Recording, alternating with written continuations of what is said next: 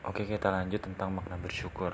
Kalau sebelumnya aku udah jelasin tentang definisi bersyukur dan dua kasus ya. Karena aku mau lanjutkan lagi. Kita lihat kondisi sekeliling kita. Kalau tadi aku udah sharing tentang kondisi teman-temanku yang berasal dari berbagai daerah Selain itu mereka juga dari keluarga yang berbeda-beda. Ada yang kaya, ada yang menengah ke bawah, menengah ke atas gitu Makanya ada sistem UKT. UKT pun setiap orang beda-beda dapatnya. Apakah ada protes? Tentu ada. Cuma pada akhirnya mereka menerima gitu loh. Ada UKT full, bener-bener mahal, mereka terima.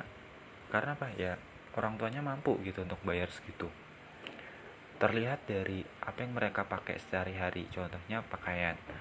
Aku tahu itu pakaiannya bermerek, cuma kelihatannya sederhana. HP mereka aja up to 5 juta. Bahkan ada yang iPhone mereka punya MacBook. Setiap hari bajunya ganti. Ya kan? Sehari-hari aja mereka seperti itu. Terus ada yang udah pakai mobil. Terus kalau kos di sini tuh nggak semuanya sama. Beda-beda. Ada yang murah ada yang menengah. Menengah ke bawah menengah ke atas ada yang elit. Biasanya orang-orang yang punya mobil ini tentu kosnya adalah kos yang punya garasi khusus mobil motor terus gerbang. Biasanya tingkat. Ini yang bukan apartemen ya. Terus bener-bener kamar mandinya dalam pokoknya lengkap tapi mahal. Di atas 2 juta atau ya 1,5 lah 1,2 1 1, lah 1 juta ke atas. Yang menengah itu sekitar 400 sampai 600-an tapi fasilitasnya nggak beda jauh. Itu itu baru catatan kecil tentang perbedaan status di mahasiswa aja udah kayak gitu. Apalagi di masyarakat bakal sangat-sangat luas. Belum lagi ada yang namanya penyitraan penipuan. Terus orang kayak berlagak miskin ya kan orang miskin pengen berlagak kaya dan sebagainya itu nanti bakal banyak bahas.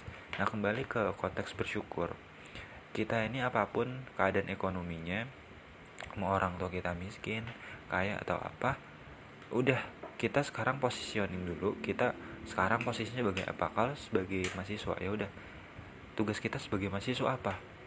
Nggak usah mikirin uang kuliah dari mana udah itu orang tua mikir entah dari utang lah dari apa yang penting kita fokusnya adalah selesai sekolah kuliah berapapun IPK yang penting selesai aja dulu.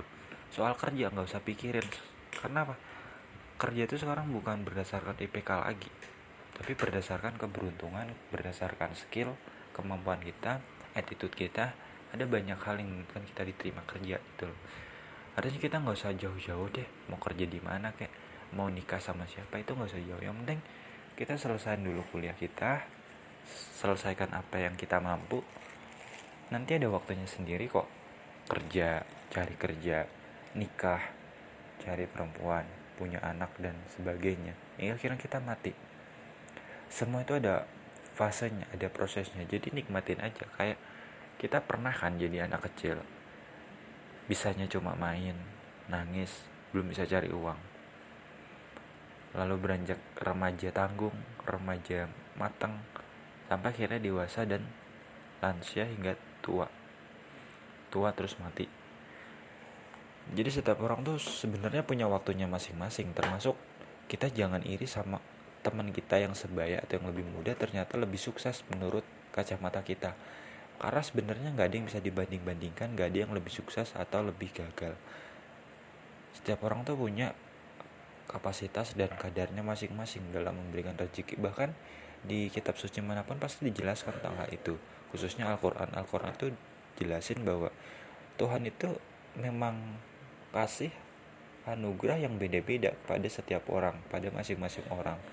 Tujuannya apa? Bukan untuk setiap orang tuh merasa iri. Justru mereka bisa saling berbagi agar merasakan apa yang dirasakan oleh orang lain. Bukan untuk flexing untuk pamer untuk apa. Bukan ya untuk bersyukur gitu. Cara bersyukur apa? Kita berbagi apa yang kita punya kepada orang yang belum punya. Biar apa? Biar mereka ngerasain oh rasanya begini ya fasilitas-fasilitas yang nggak bisa didapetin. Meskipun cuma sekilas paling nggak itu udah mewakili perasaan seutuhnya gitu loh. Jadi pesan podcast ini adalah jangan pernah merasa kurang atau kamu iri sama pencapaian orang lain karena memang benar bahwa setiap orang tuh punya perjalanannya masing-masing punya ceritanya masing-masing. Dan jangan ngira apa yang kita lihat baik itu akan tampak baik selamanya. Dan apa yang tampak buruk itu akan buruk selamanya. Seperti kita melihat orang.